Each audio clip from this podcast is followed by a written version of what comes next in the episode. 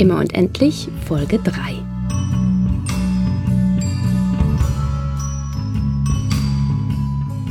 Ab und zu sollten wir uns unsere Träume erfüllen. Auch die großen. Weil ganz ehrlich, irgendwann geht's vielleicht einfach nicht mehr. Ein großer Traum von mir war es, an einem Radio-Workshop in den USA teilzunehmen. Dort gibt es eine Reihe sogenannte Transom Workshops, bei denen Radio-Halbgötter Anfängern wie mir die Basics erklären. Und im Januar 2017 war es für mich dann soweit. Ich habe eine fantastische Woche in New York verbracht und äh, dort das Radio machen gelernt, soweit man das eben in einer Woche kann.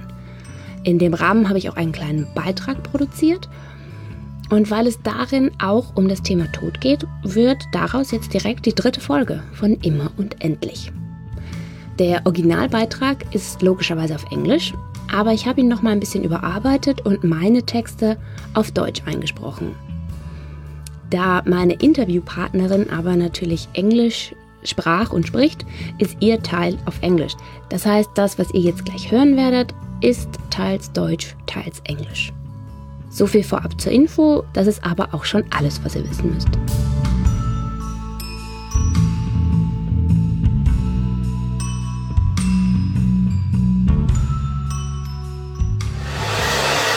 Divya Ananta Raman hat ihren pinken Föhn rausgeholt.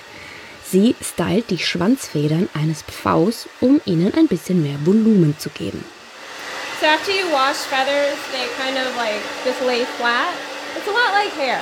When I want it to look like really nice, you have to do something to it, like blow dry it or style it. So it's the same way.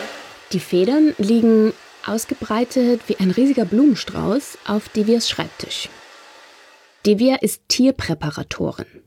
Der Pfau stammt von einer Farm für Ziervögel und ist an Altersschwäche gestorben. Devia präpariert ihn jetzt für einen Kunden. Sie hat den Vogel gehäutet und alle seine Bestandteile gereinigt, von den Knochen bis hin zu den Federn. Hier in ihrem kleinen, ordentlichen Dachstudio kümmert sie sich um die Feinarbeiten. Wenn sie die Schwanzfedern fertig aufgehübscht hat, klebt Devia sie an einen Pfauentorso aus PU-Schaum. Diese sogenannte Form hat Devia schon modelliert. Später legt sie die Haut des Pfaus um diese Form und bringt die Flügel und den Kopf an. Ganz zum Schluss kommt dann der Feinschliff. The very last thing I would do on that would be polishing the eyes like an hour before the customer comes, so they're at absolute shiniest. Divya sagt, es ist die Kombination aus Natur, Kunst und Wissenschaft, die sie an der Taxidermie reizt. Bevor sie aber ihr Hobby zum Beruf gemacht hat, war Divya Schuhdesignerin. Sie hat über zehn Jahre in der Modebranche gearbeitet.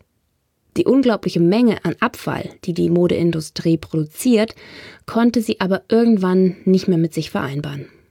Bei der Taxidermie ist das völlig anders. Divya erklärt mir, dass dabei so gut wie kein Abfall entsteht. Ihre Präparate halten ewig, wenn sich die Kunden darum kümmern.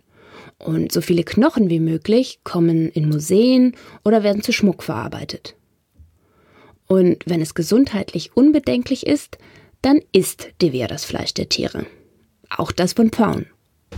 Oder sie gibt es ihren beiden Katzen, Fugazi und Garfield. Keines der Tiere, die Divya präpariert, wurde für diesen Zweck getötet. Oft sind es sogar Privatpersonen, die ihr verstorbenes Haustier zu Divya bringen, damit sie es sich später ins Wohnzimmer stellen können. Wenn Fugazi und Garfield einmal sterben, wird Divya sie allerdings nicht präparieren. Sie plant stattdessen, sie zu Schmuckstücken verarbeiten zu lassen. I would have them cremated and turned into jewelry.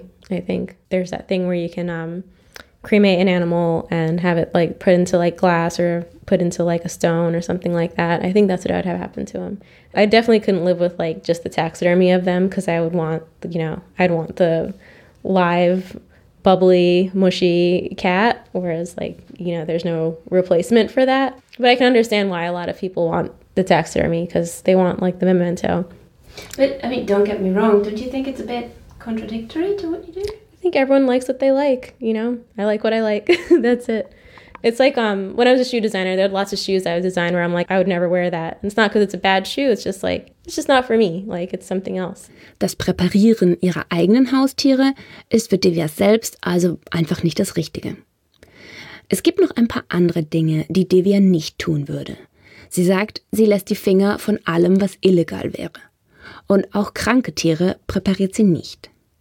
Und dann gibt es da noch eine Sache, die sich Devia absolut nicht vorstellen könnte. Like I have friends who work as like autopsy technicians and like morticians and all that stuff. I don't think it's something I could ever do because I would get like too sensitive about it because it's too real for me. Whereas with animals, there's a disconnect. And the smell of humans is gross, like spoiled ham and farts. It's so gross. so that's like another thing. I'm like, no, I can't do it. It's like too, the whole thing is like too much, I think, for me.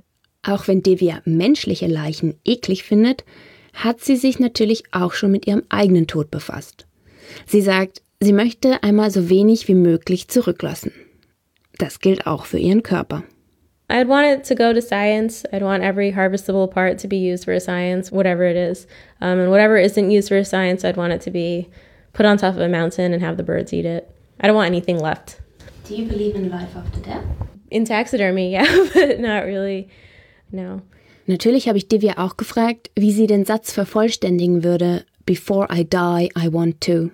That'd be so. that'd be so long. I guess the shortest way would be: Before I die, I want to make sure that I've done everything I can to make what's left better, like make the le- remaining world better in whatever way I can. I guess in any way that I can, like whether it's like just making sure I lived as lived as like intentionally as possible or lived as positively as possible or didn't leave behind any like angry people, you know, didn't leave behind like a load of like useless plastic crap, like, you know, just all of those, like anything as small or as big as that. Auch hier legt Divya also Wert darauf, so wenig Abfall wie möglich zu produzieren.